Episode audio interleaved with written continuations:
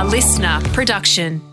There are little niggles that come in of people giving you a backhanded compliment, going, "Oh yeah, but she's a commercial artist." Sorry, I want to be commercial. Andy Warhol was a commercial artist. Yeah. Pablo Picasso was a commercial Mhm. artist. Mhm. Commercial means money and acclaim. Damien Hirst, like Damien Hirst, has got the best art career pretty much in history. He's up there with one of the best Mm. contemporary artists of all time. Yeah, I want to be like Damien Hirst. I will sell Mm. my soul for that. That's Mm. I don't want to be eating beans and sleeping on a mattress on the floor. No. I want a really beautiful house and I want my work to be in really beautiful places. Mm. And I want to earn, I don't want to earn money when I'm dead. Hey, welcome to the Lady Brains podcast. We're your hosts, Caitlin Judd, and Anna McKenzie, co founders of Lady Brains, a digital and IRL club for female founders and founders to be. We're chasing down the most successful female entrepreneurs from around the globe, not only to hear their life story, but to extract their knowledge and world class insights. If you're curious and ambitious, then Lady Brain, you are in the right place. Get ready for some hard hitting truths, a dose of inspo, and learnings you can apply right away. Strap in. For Bobby Clark, turning her artistic passion into a business has not come easy. She's battled with the fear of not being seen as a true artist, not having the skills to set up good business practices, as well as valuing her time and creativity.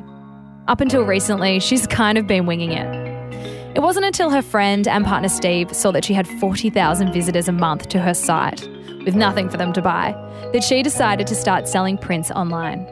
This decision changed the game, and it gave her a steady stream of income for the very first time. Once Bobby started taking the business side more seriously, she also discovered that she had $1.5 million worth of lost sales due to abandoned carts.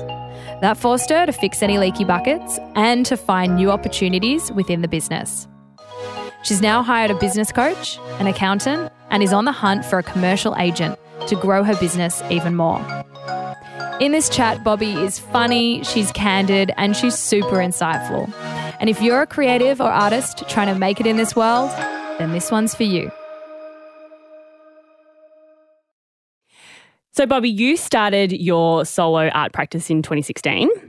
Can you mm-hmm. take us back to that time and paint a little bit of a picture? What were you doing and what inspired you to start your own side hustle passion project business?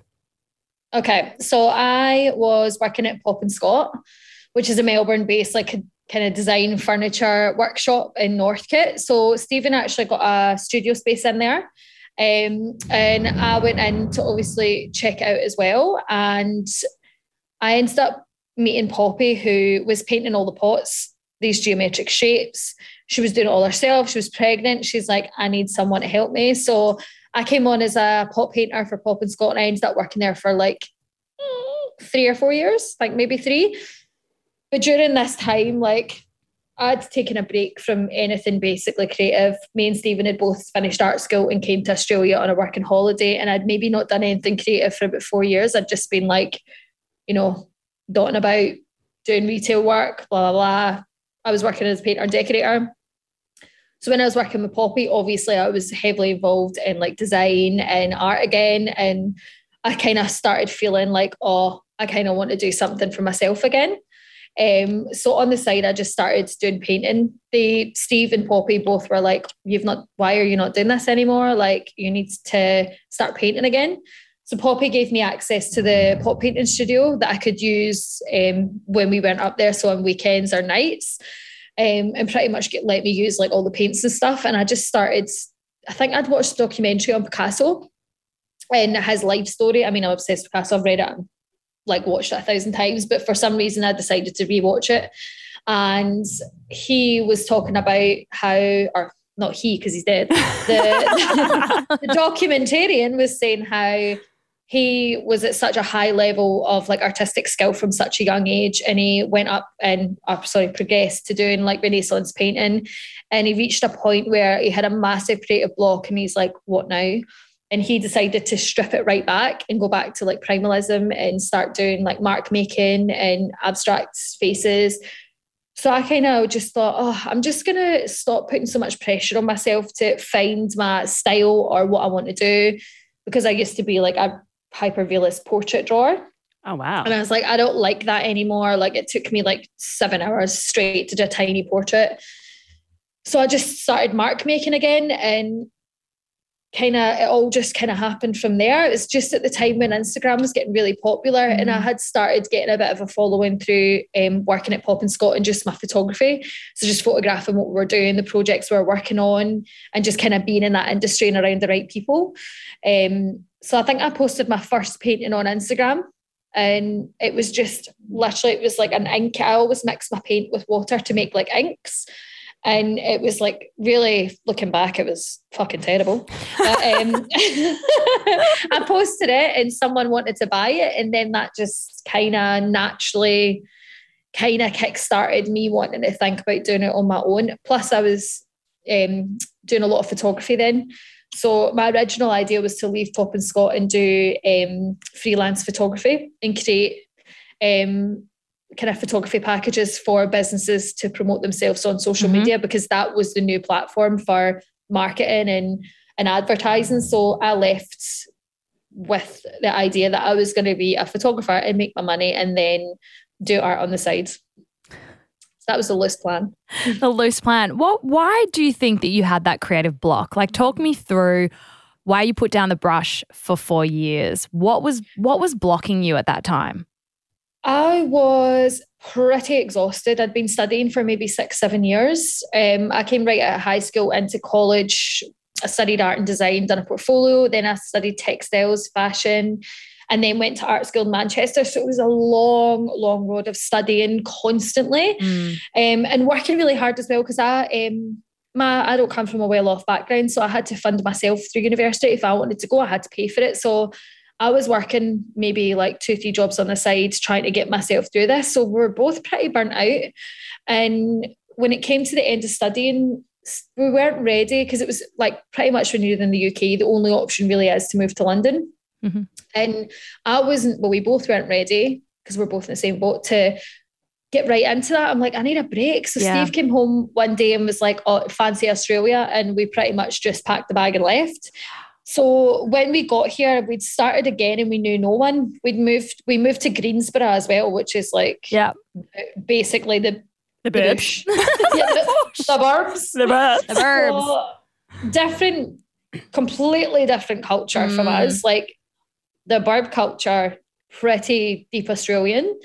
And we had to pretty much re-find ourselves. We got mixed in with uh, like different people, different culture it was all just about like finding where we wanted to live. So we moved around, lived in Greensborough for maybe a year or two, then moved into Sydney Road, Brunswick, which again, not our scene. And we finally found Thornbury. And when we landed in Thornbury, that's kind of when our old selves started to come back. Because mm. it was all just about like experiencing somewhere new, finding our feet, finding where we wanted to live. And also like I just wasn't in the creative industry here, so that just did not seem like an option. I did a lot of work in like the creative industry back home. My cousins in like TV and film, so I always had something. But when I came here, we had to start from scratch, yeah. no, no one. So it was like yeah. get whatever job we can. I was like for the first three months, I was in the city every day handing out CVs, and not one response from it because I was on a working holiday visa. No one wants to employ you either. So I think it was just like a time of kind of finding our feet. And it was just like I had studios here and there when we moved to Brunswick. I had one, but I didn't really know what I was doing. I had a studio and I was like drawing pictures from fashion magazines. It wasn't mm-hmm. like it was basically just a mm-hmm. practice mm. to keep it going, but it wasn't anything like, oh, the love wasn't in it. Yeah. And I think, I mean, Anna and I know all too well that burnout can absolutely kill creativity. Like that oh, is yeah. that is so real for us. That happened, you know, towards the end of last year. And you need mm. the break, you need to step back and you need to rediscover yourself. Did you always know, yeah. though, in your heart of hearts, that you were going to end up making a career or making money off of your art? I mean, that was a dream. That's the one thing that I've always known about myself or the one thing that's always been a very clear goal in my head that I wanted to be an artist. It was like from my earliest memories. It, I come from a really artistic family. Mm-hmm. So it was the only one thing in life that I knew I really, really wanted. I'm pretty like go with the flow and laid back and a little bit of a dreamer. Yeah. But it's that one thing, that one continual narrative throughout everything that I was like, I want that. And I know there's no doubt in my mind, I want to be an artist. So mm-hmm. it was there. It was maybe just like at the back of my mind or like below the surface, but it was definitely the major life plan was obviously to dream of becoming an artist. So you were painting, you were kind of exploring a new style, it sounds like, in those early mm-hmm. days when you re picked up the brush and you started sort of photographing your work and putting it on Instagram. Who were your first customers? Like, I'm sure you got some sales through or some interest through Instagram, but who were those first customers and how did it how did it grow? Um, I definitely think working for Pop and Scott, I, I ended mm-hmm. up managing the showroom.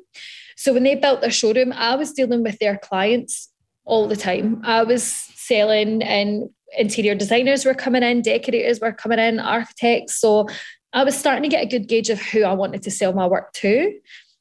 So I think when I first started uploading paintings and stuff onto Instagram, I think definitely that and that kind of people and that you know those people of areas of interest that aligned were definitely looking or watching what I was doing. Mm. So I think by default of me actually working with um, a kind of design workshop, I was kind of accidentally, but you know, strategically, in, you're in the right yeah, You're in. You're yeah, yeah. yeah tapping into that market. Yep. I mean, there was a lot of people in that space at that time. There was Bruce Rowe, who was Anchor Ceramics. He was also an architect at that point his wife Claire. I think Poppy was kind enough to let me um, display my artwork in the shop as well. When I That's actually great. done some works and framed them, she was like, "Frame them. You can put them in the shop." So I think I immediately had a really good platform. So people that were shopping through Pop and Scott, which was at, which still is, but was at that point at the absolute peak mm. of their like the, the visibility was everywhere. I think having my stuff in that shop, it just kind of gave me that next step. So I think their clients were definitely my clients, which was great mm. for a mm. starting point. I, I, wasn't really starting at markets or yeah. like how other people, which I wouldn't wouldn't have done anyway because it's not my thing. Mm. But like I accessed a really good clientele and professional client base, to be honest. Do you know what I think's really interesting about that? You made a comment earlier saying you were on Instagram at the right time, and you know there was this golden age of Instagram where it was e- easier to build a following. It's very saturated now, and yeah. yes, that's true. But also you build interest in a following through doing things in the real world. Like, yes, you can go viral with your content, but like you have to be out there in the world doing things yeah. to generate to, the interest. Yeah. So, like, I think what's really interesting is, you know, you tapped into the right network. Mm. You know, you were in the right crowd of people. You were talking yeah. to the right people. You were in that environment and opportunities came off the back of that. And I think there's a really good lesson in there for people, which is like, as a creative, your network is so important. It's so important. Do you credit a lot of your, I guess, early success or some of your success to those relationships and that network that you formed? You know, as someone who landed in Australia knowing nobody, it's a pretty yeah. amazing, pretty amazing thing that you've been able to cultivate. Yeah, uh, definitely. And you know what? I think that's some, a part that people always miss they're like right place at the right time on Instagram, but it's networking is huge. Mm. I think me as a person and Steve, people always label us as lucky and we're like no we work really hard but we're also we love people and we're good with people like we genuinely love getting to know a wide variety of people and from where i come from i'm from a very small town in greenock very humble upbringing I think it's a skill and a credit to my parents that I'm able to go in a room and talk to absolutely everyone and hold myself in a different kind of variety of people. I can mingle with Jimmy on the street, the local nutter. And I can also go in and have a good conversation with like an architect or a publisher mm. or a designer. So, and also knowing the knowledge of the industry as well, because I've mm. studied so, mm. so long and I have interest, I'm constantly learning. Mm. About, although my interests were in art, I'm really into architecture, interior design, uh, fashion, textiles. So I'm able to have conversations and build relationships with the industry as a whole, not just art. So I'm not just mm. single minded. So I think that's a really good point to touch on mm. is being around people, making the connections, but also being really open and connecting with potential clients and customers too. Like I genuinely love talking to people. So when I was in Pop and Scott working in the showroom, I definitely would have built like a huge amount of um, a client base through just conversations with people who weren't even coming to buy my work, that were coming to buy something like a pot from Pop and Scott or a plant or a couch. And that is mm. all interlinked. Like being able to actually be and not I'm not a salesperson at all. I hate I hated mm-hmm. that I didn't having to go, can I offer you any help? It's actually just talking about other things that lead that led me to sales with people. So having knowledge in different areas and and building relationships. Mm. It's an interesting conversation because we hear it a lot with women in our community, which is, you know, oh, sales, like, oh, I, I don't want to do it. I hate it. I can't do it. But really, it's it's talking passionately about your work and, and what you can offer people. Mm. Have you have you found your groove with that a little bit? I'm definitely getting better. I think it's something that um, I'm working on. I'm actually seeing a business coach just now, and it is something that I mentioned right at the start is being able to actually talk with pride about what I do mm. because being Scottish, Scottish people are pretty self-depleting. Like they like they really they flog each other. They're not good at giving compliments. And I find it easier to talk about Steve. If I'm in a professional environment and someone's asking about mm. my work, I somehow flick it to talking about Steve. Mm. I get really embarrassed when it's talking about my own work. But I need to, that's something that I'm really working on being able to be like, not actually value what I do. And I'm not embarrassed by saying, because I think a lot of the thing is being an artist, it's like, am I allowed to give myself that title? That's a huge thing in the art industry. Like, have you earned your stripes as an artist? And I'm like, well, qualification wise, yes. Mm. And I feel like I am slowly coming into being allowed to label myself with that title as well. So it's a hard thing being able to sell your own stuff, but mm. I think my personality is such a big part of my work that mm-hmm. I'm lucky that that kind of sells it. If you know what I mean, I don't really need to hard sell my work. It's kind of myself that I'm selling. Yeah. People buying into you as well as your work. I think so, yeah. Mm. Yeah. Well, I mean, it's definitely something that we've, you know, been, we've noticed is you love to share and take people inside your world and your life. You know, there's so many great things on your Instagram. You've got your partner, you've got your, you know, the baby and, you know, your life. What's that what's that like? Do you think that you have to kind of overshare or do you have to share a lot and take people behind the scenes in order for them to really build a relationship with you? To be honest, that was by complete accident. I, if you know me personally, I am a complete oversharer. there is nothing that I don't that I keep to myself. In fact, there's been many arguments of Stephen being like, "Can you just fucking keep that to yourself?" Um, this is not this is too much knowledge. yeah, that's that's a bit too much. So it's actually it's more of a struggle for me not to mm. give everything to actually hold back because I love taking photos. I love sharing what I'm doing. It's kind of second nature to me. It drives Steve up the wall. The fact he's like, can we not just like have a conversation without you fucking sharing it? And I'm like, well, it's you secretly, secretly recording it. Yeah. like, yeah, you're like recording this for like for later, you know, evidence later. Oh, so but funny. It's it's. I really enjoy capturing stuff and I've mm. always been that way before Instagram before phones I always had a camera on me and I always even had a disposable camera I just love finding the beautiful things in everyday life so I've mm. always kind of done it but recently I've been trying to sh- I see I don't know it's constantly like you don't know what the right thing is to do I feel yeah. like I need to share less personal and more work which is hard because we're in lockdown and now I'm more time a mother than I am in the studio. So mm. it is, it wasn't on purpose, it wasn't tactful, it wasn't a plan. It's just my natural kind of way of doing things is to overshare. Can I can I ask you, do you think that you overshare or share more of the personal in order to avoid sharing the art and the business because that's where the insecurity is? Probably. Mm. I always take the kind of jovial route rather than I really struggle being serious. So it is probably deep down is probably a way of like hiding from that mm. for sure. Do you struggle with um, people judging your artwork and and being seen? Because I think you know anything you do creatively, anything that you create and put out into the world is there to be judged and to be scrutinized and everyone's got an opinion, let's be honest. Yeah. Is that mm-hmm. the part that you struggle with the most? Are you my therapist? You're actually Caitlin like, gets like this. Caitlin, what she can really get to the heart of it. yeah, hundred percent. There's I've spoke about this if you I see a kinesiologist and I've I've spoke to her about this because I feel like we're kind of being forced to really dig deep and look at ourselves and all our our kind of dark shadows and stuff and bring them. And it's a real maybe it is the time that we all needed to kind of bring all that stuff to the surface. Mm. Maybe that's what this is all about.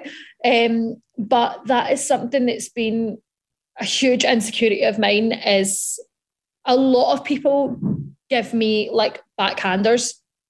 And even like there's certain people that have always said to me, like, if they're talking about someone else, they go, Yeah, but they're a proper artist. And I'm like, What the fuck does that, yeah, what, does that, mean? That, what yeah. does that mean? Like, and there is this thing in me where I like I really want to do a fucking Renaissance painting just to go, well, fuck you. I can do it. I, I can. Yeah. yeah. And like even my friends, like they joke, but same time, I'm just like, mm, but I understand that they're not in the industry and they don't get it because they've not got a creative mind. They're like analytical or, yep.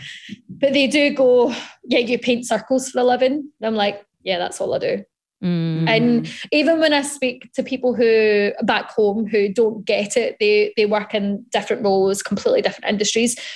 And they speak to me as if I'm an idiot sometimes. And I'm just like, actually, I'm running my own business. I've just started another business and I've been doing it on my own with a child, with no help, no family here, no financial help at all. I've, I've built this myself, no one else, me.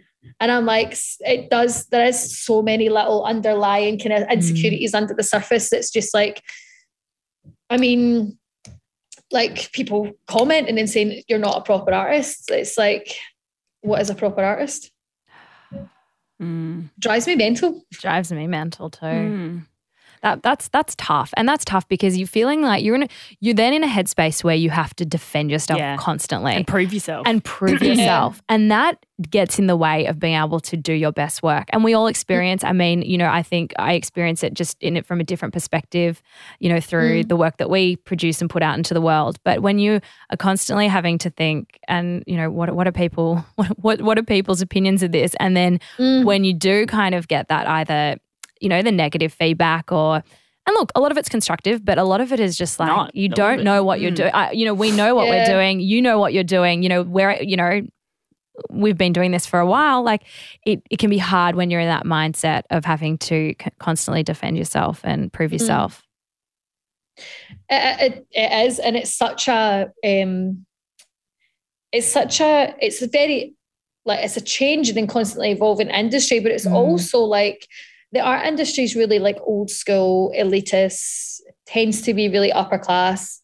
I'm not upper class. Mm-hmm. You know what I mean? So I feel like already from the get go, I'm stepping into a box that doesn't belong to me. So I feel like I'm constantly having to prove myself, which yeah. is, I mean, it happens in every industry, but sometimes when you actually poke that, you're just like, oh, yeah, okay, this is where this is all coming from. Do you think you'll ever get there? What does success look like to you?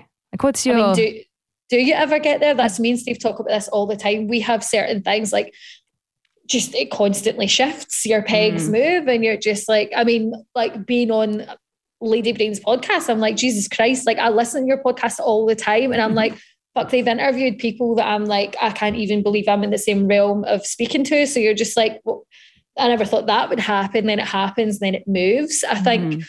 success is, I mean, there's like abstract thoughts have been able to have like monetary success, mm. like being able to, but then my um my new business coach has been breaking that down. Like, how is that like you could just go and buy those things if you want.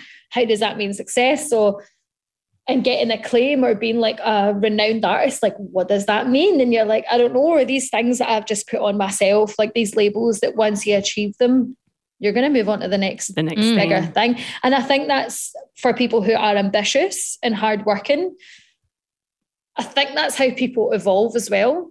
Like constantly setting targets and goals and then actually achieving them and then being like, oh, okay, I've got here. Like, what's next? So I think it's definitely a hindrance, but also like a driving force. Mm. I think it needs to have achievable goals in mind. Then when you meet them, you're like, okay, now I can go bigger. Now this now this gives me the point that I can actually get to another point, if you know what I mean. Like you've achieved this, so then you can do this. I remember we polled this in our Facebook group uh, probably a couple of months ago, and we were like, "What does success mean to you?" And the majority of people said progress, mm. and I think that's really mm. true. It's like if you feel like you're moving forward, then you feel like you're successful. But by the very nature of the word progress, it means that you're moving, moving through forward. something. You're moving yep. forward. So yeah. there's no, there's, there's really no end point. No, no. Mm-mm. But it's like, but I guess yeah, there is no end point. But does the does the feeling of not being good enough and does the mm. feeling of having to prove yourself and of struggling mm. ever end? Mm. mm probably not. Mm. I mean, I think a real point of mine is if I had a piece of art that was exhibited in mm. like a really renowned gallery, like and this top Australian gallery, like the Heide or, you know, I mean, the NGV. I mean, that mm. just seems mental. But if I was ever to have a piece of my work on display in the NGV, like that to me would be like, okay, now you need to shut up and sit down and actually be like, okay, pat yourself on yeah. the back kind of thing. Yeah. Like yeah. you would have yeah. to recognize You'd that. have to. Yeah. Yeah. Yeah. Yeah. I mean, you have had uh, a piece of work in the Guggenheim in New York. Can we wait? Wait, hang on. So if that is that not enough? Yeah, I know. I'm like, well, hang on a sec. Yeah, good. Technically, it was Solange Knowles used it for her An Ode to show within the Guggenheim. So technically, my art has actually been on, on the wall inside, inside, the Guggenheim, but it's not actually been like a commission. Yes, it's not mm, actually yeah. been like here is an exhibition yes. showcasing. Yes. I mean, that is just like in itself. If that ever happened, I think I would probably just drop dead in the spot. I mean,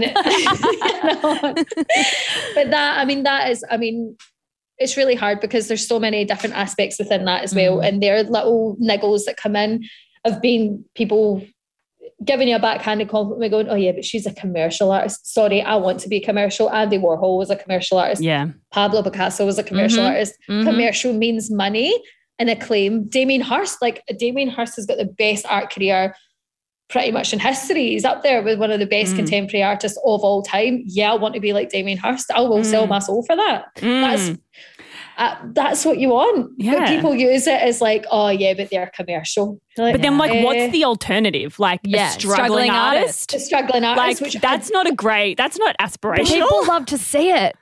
People love to watch it. Yeah. yeah. They, no, I don't no. want to be that. Sorry. No, I don't want to be eating beans and you know, sleeping on a mattress on the floor. No. I want a really beautiful house and I want my work to be in really beautiful places. Mm. And I want to earn, I don't want to earn money when I'm dead. Mm, yeah. I want to earn money now. Totally. you know yeah. I mean? Yeah. Yeah. So, can we talk about that? So, you have managed to commercialize your creativity, commercialize your passion. Can you mm-hmm. break it down for us? How does your art business make money? So, a few years ago, I went against advice from Stephen and Poppy and my friend Kent, who was just like, I've just, well, Kent, my friend Kent's amazing. He is all, I'm so not techie, not tech savvy at all. I'm learning, but I'm not there. So Kent went on my website and he's like, dude, what the fuck? Great review. Yeah. yeah. Keeping it real. Thanks. He's like, there's 40,000 on your people on your website and you've got nothing to fucking buy. I was like, oh. He's like, You're like, good point, good point. Yeah, fair, fair, yeah. fair. He's like that. You've got to, you've got to sell prints. And I was like, no, I don't want to do that because then like I'll devalue my work. And he's like, it's pretty much the exact opposite, opposite of yeah. your work because you're selling it. And yeah. I was like, oh fuck. So honestly, him and Steve were like at me, like, when are you going to do prints? When are you going to do prints? I was like, oh, for fuck's sake. So I was like, I don't want to like I, I don't I don't want to sell them for cheaper. And Steve's like, what you're meant you're saying you want to be a commercial artist, but you're not like you can't just function on creating originals. You're relying on like having like creative flow at that point. Like you can physically only paint so many paintings. Mm. Mm. And he's like, make the damn prints. So I made the damn prints and it became a constant stream of income for me, which meant that I could actually look at doing other things. I could make money, which has been amazing. So I have got a steady stream of income, which means that I can pay my rent, mm-hmm. I can mm-hmm. buy supplies, then I can actually think and plan for a bigger projects. So best thing I've ever done. So those prints are kind of your steady stream of revenue and then you do the yeah. originals and the commissions and other things around that. Yeah. So then I've I've got um I do a loads of different jobs. At one point before I well, I was pregnant, I was working like four jobs. So my prints are like pretty much my money, and then anything else on top of that is like a bonus. So I was the creative director of Little Company for five years. So I'd done all their photography, all their aesthetics kind of outlets, so their Instagram, um, even all the spaces, like going into the spaces, seeing how they work. So I've always done that. And then obviously originals and commissions mm-hmm. on top and projects. So any kind of like commercial projects. or murals, um, working for different companies, creating things. Anything on top of that is like a bonus for me, basically, which it, it kind of takes off the pressure of the constant struggle for income. So before that, I was like, okay, what commissions have I got in this month? Like, where yeah. is this money coming mm. from? So it's been like, it's been a good steady source. Obviously, it's still work because I need to still ensure that there's actually sales coming in from print. So that's like, that's a new new thing. Like before, I was before COVID, I didn't even really need to do. I probably obviously did because it's constant work for me, but effort on my part, me sharing what I'm doing comes natural. So sales were just like flying in the door without right. me kind of. So the sales for anything, originals and commissions yep. were just mostly inbound from social yeah. media. Yeah. Yeah. yeah, I didn't yeah. need to I didn't I didn't need to pitch to anyone. They were just coming in. Yeah.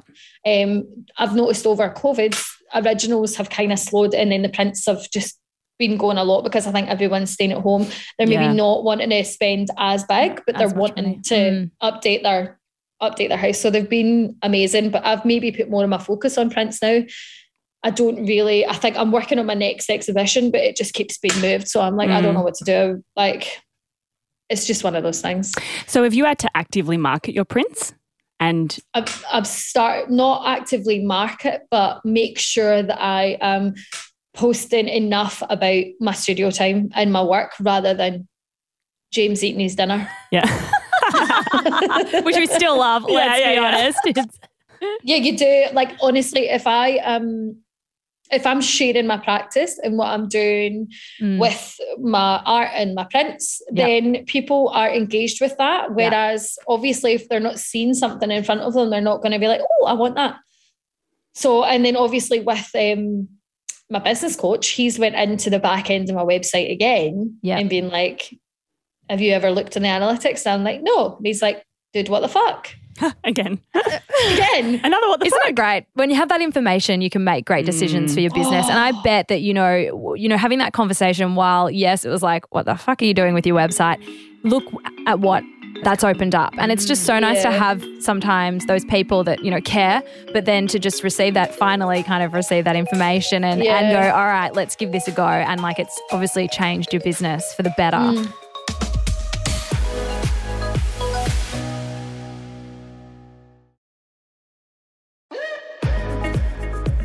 What decisions have you made off the back of the analytics? Mm. What have they told you? Oh, hell. Honestly, I was nearly sick. I was like, oh, because I just like, I just want to make things look nice. Yeah.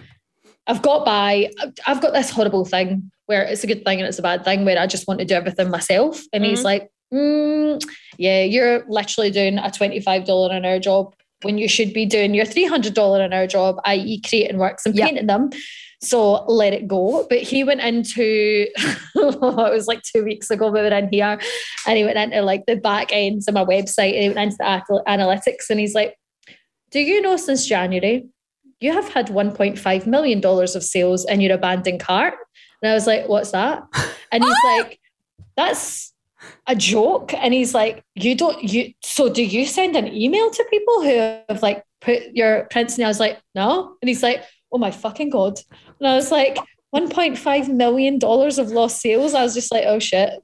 Yeah, I need your help. So he has been, yeah, he has just been like, here is how we make this. And he's like, just coming up with these strategies. So if somebody buys a print, like, let's send, send them, them a code, yep. send them something else. He's like, do you have a mailing list? I was like, Classic. no.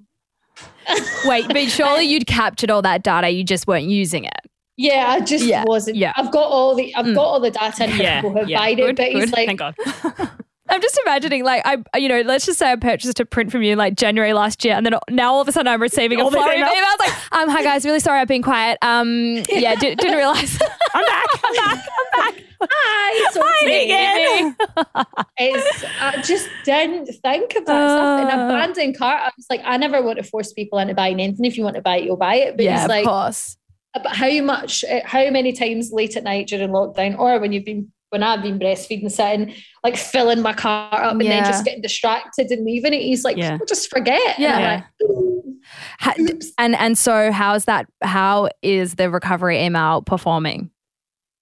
I'm not sent it yet. Oh, In the process. out there. In the process. it's on the list. No, I've actually like it's really good because he at the end of our meeting he'll send me a email of and like, okay, in two weeks' time is our next meeting. Here is a list of tasks you need to do Mm. and finish and come have them to me by the 18th. So I've got six days. Yep. Have them to me by here. So I need to have like I've got thank you card because I actually hand I'm- Yep. see when I say this stuff out loud, I'm like, I'm a dickhead. Like I could be living a much better life than I am. But I like handwrite all the thank you notes because it's like, oh, I just don't want to waste paper and get them printed. And he's like that. How long do you take to write these handwritten thank you notes? And I was like, "Mm." he's like, how many paintings could you have done in that time? And I'm like, "Mm, okay, I'll order the thank you notes. So I've done them this week and I've ordered them and I've got codes and I've designing the email to get sent out to all the people who purchased prints. But yeah, hilarious. And he's he even just stripping it back. He's like, so what have you done with like your keywords and your SEO and your to get you to the top of the Google search? And he's like, hold on, I'm going to put it in. He's like, okay, your top search in Google. How did you do that? And I was like, I didn't. And he's like, okay, so let me get this there. You do nothing and you've managed to get like the top search in Google. And I was like, yeah. And he's like, okay. He's like, you're just like, you've managed to do it without meaning to do it. Any sort of But, like- strategy behind it.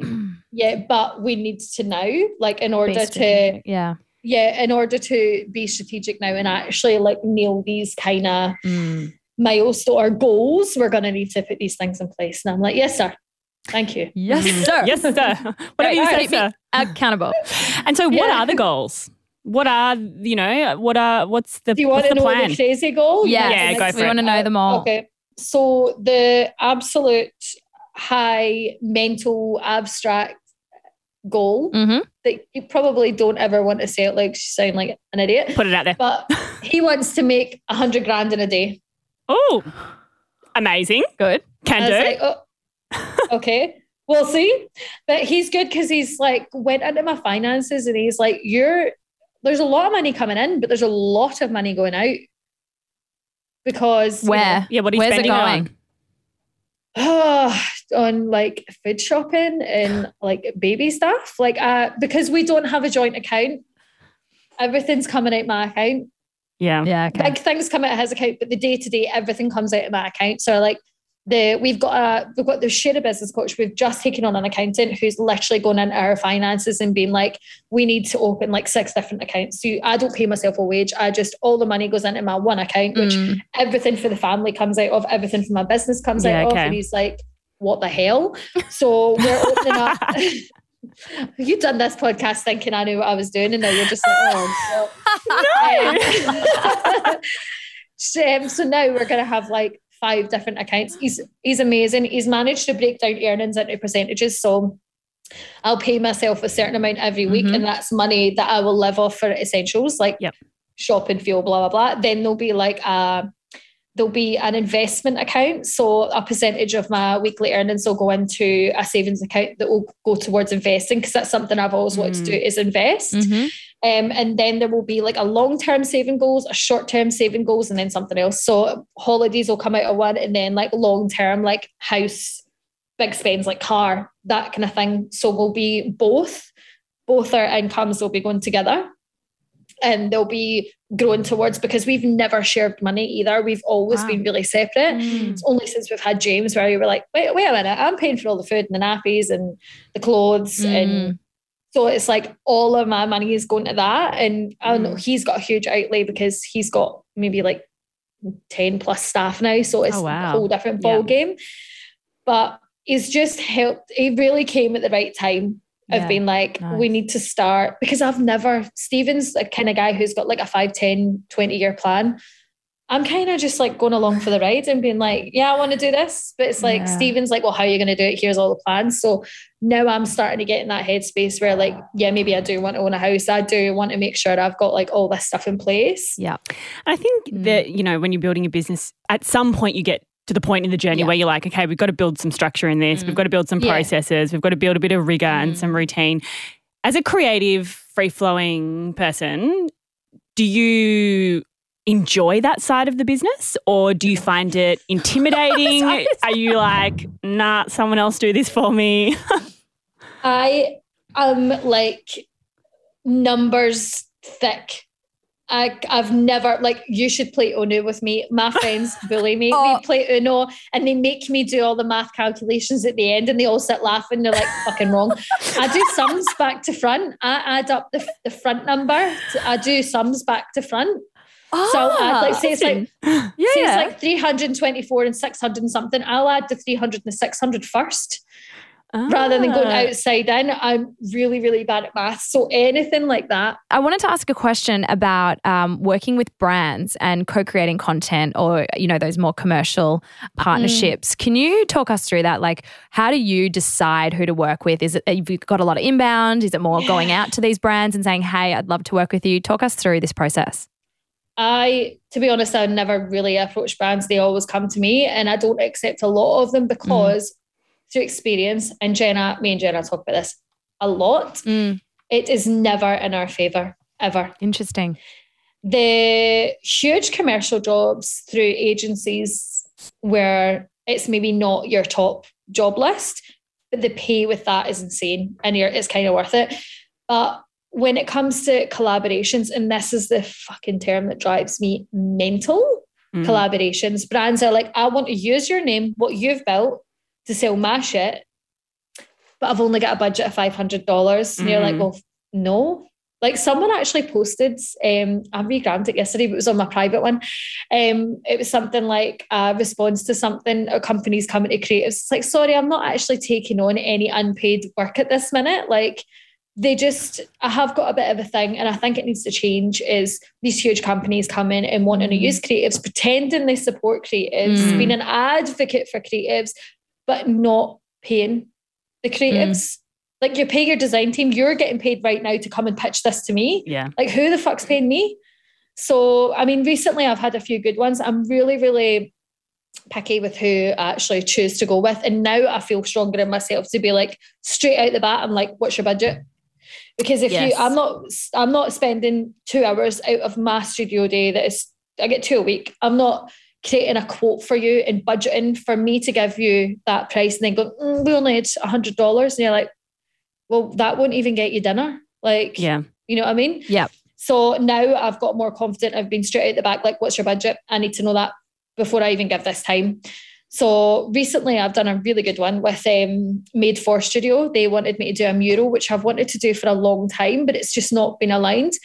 Nobody really wants to pay for murals now. Eat well, they didn't want to pay for murals. They expect you like it's huge. And They Mm. expect you to do it for such a tiny price, and you're like, but that's like eight times the size of an original. That's like eight times the time it takes. Yep. Yep.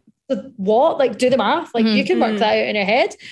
So I've just done one for Made Store for Studio in the new Frank Body HQ. Oh, cool. Yep, we know them. Yeah. Come on. Yeah. Yeah, cool. Yes. Yeah, cool. Really beautiful. And out. they were really, yeah, they were really good to work for. They gave me like pretty much full creative rights on it. They were just like, here is the space. That they they were awesome because I kind of didn't figure out what I was doing. I work in a particular way. It's all about feeling it and being in the Mm. environment. So it is different to a lot of people that maybe like fully get like designers and renderers in and fully see what it's going to look like. I'm like, I'm not going to know what it looks like until I'm there Mhm. standing in front of the wall. So they were really good with that. And I love that project. But there is a lot of them that come in and I'm like, yeah. No thanks. So, with something like that, how do you know how to price your work? Is it based purely on time? Do you put, you know, do you have an, an hourly rate that you calculate and then you kind of put a little primo on because of the Bobby Oh. Clark brand? Like, how do you go about pricing? See, pricing? pricing, it drives me fucking mental. And I, I think everyone is really, really secretive about their pricing. There's not anywhere that you can look on and go, mm. yeah. So half of the time, it's just you're you're basing it on your own value, and you. Mm. I mean, I know you guys will be the same. You devalue your yeah. own time and your own yeah. work and your own worth and your own brand. So what I normally do is I've got a couple of friends that have been like, hey, I'm pricing this job. Here's the quote. What do you think about it? Honestly, that is how creatives work. There is no database you can look on unless I have considered getting an agent um, to help me with pricing because but it's also finding an agent in the art realm who's going to that's involved in that is really really tricky. I haven't managed to find one yet. Mm. so it is it's one of those really annoying gray areas of the industry where it's like can someone just create some form of like database that you can go on and look? Because although it's very specific to the job that you're doing what i normally do is i sit down i estimate how long it's going to take me. Mm like physically, if it says, I'll just use the mural as uh, an example, I'll estimate how long it's going to take for me to paint it, how long it's going to take for me to design it. You've also got to take into consideration the amount of time beforehand and the initial stages. So, like all your emailing, your calls, your research, you have to consider that because mm. if you if you only mm. consider the work that you're doing on the day, you've just worked like an extra three days for free. Yeah. Then you've obviously got to tack on like what it is for you, for them to be using your brand and your name to do something. So it's quite hard to find that balance. And then mm. more often than not, because of the position that we've just been in, I know that everyone is kind of in the same boat. So recently I've been like, what's your budget? I will compromise or kind of change Rework. and the mm. design based on what your budget is. So if you want something, but then the time it takes for me to do that and the design work involved, it's not going to work. So here's what we're going to do. We're going to bring this down. We're going to reduce the colors. We're going to reduce the time.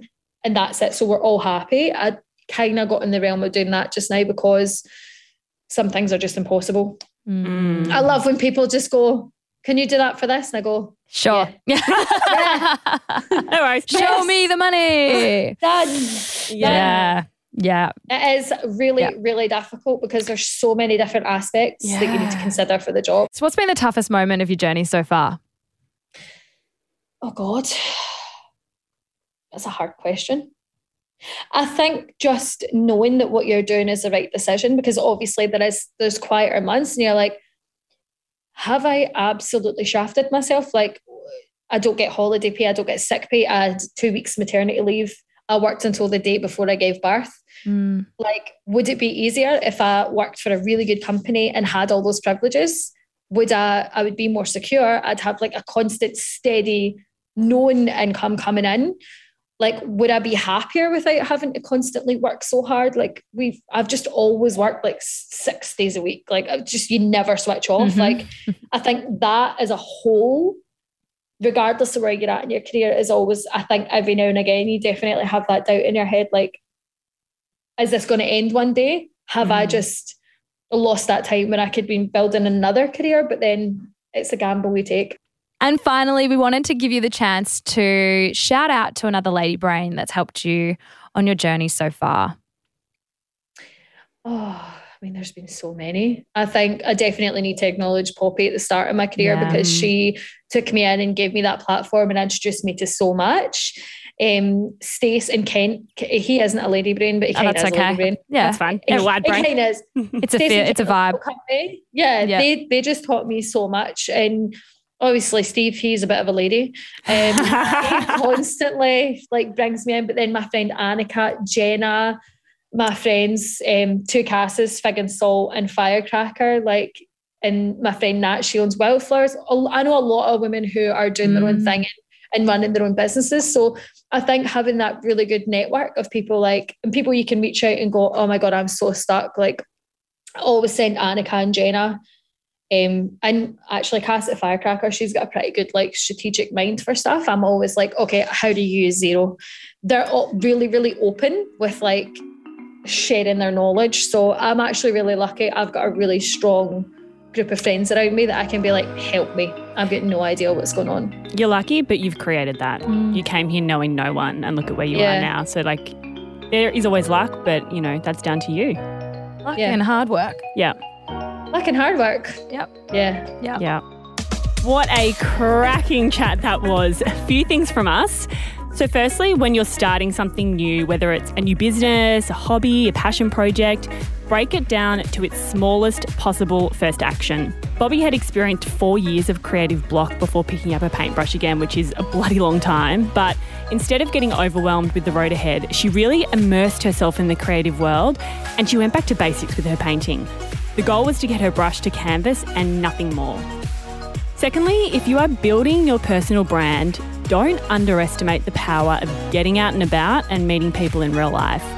Sure, Bobby was around on the golden age of Instagram. Don't we all wish we were? But actually, social media alone wasn't what built the brand. She got her first customers through the clients she met at Pop and Scott, and she has really continued to gain momentum through the people that she actively goes out and meets.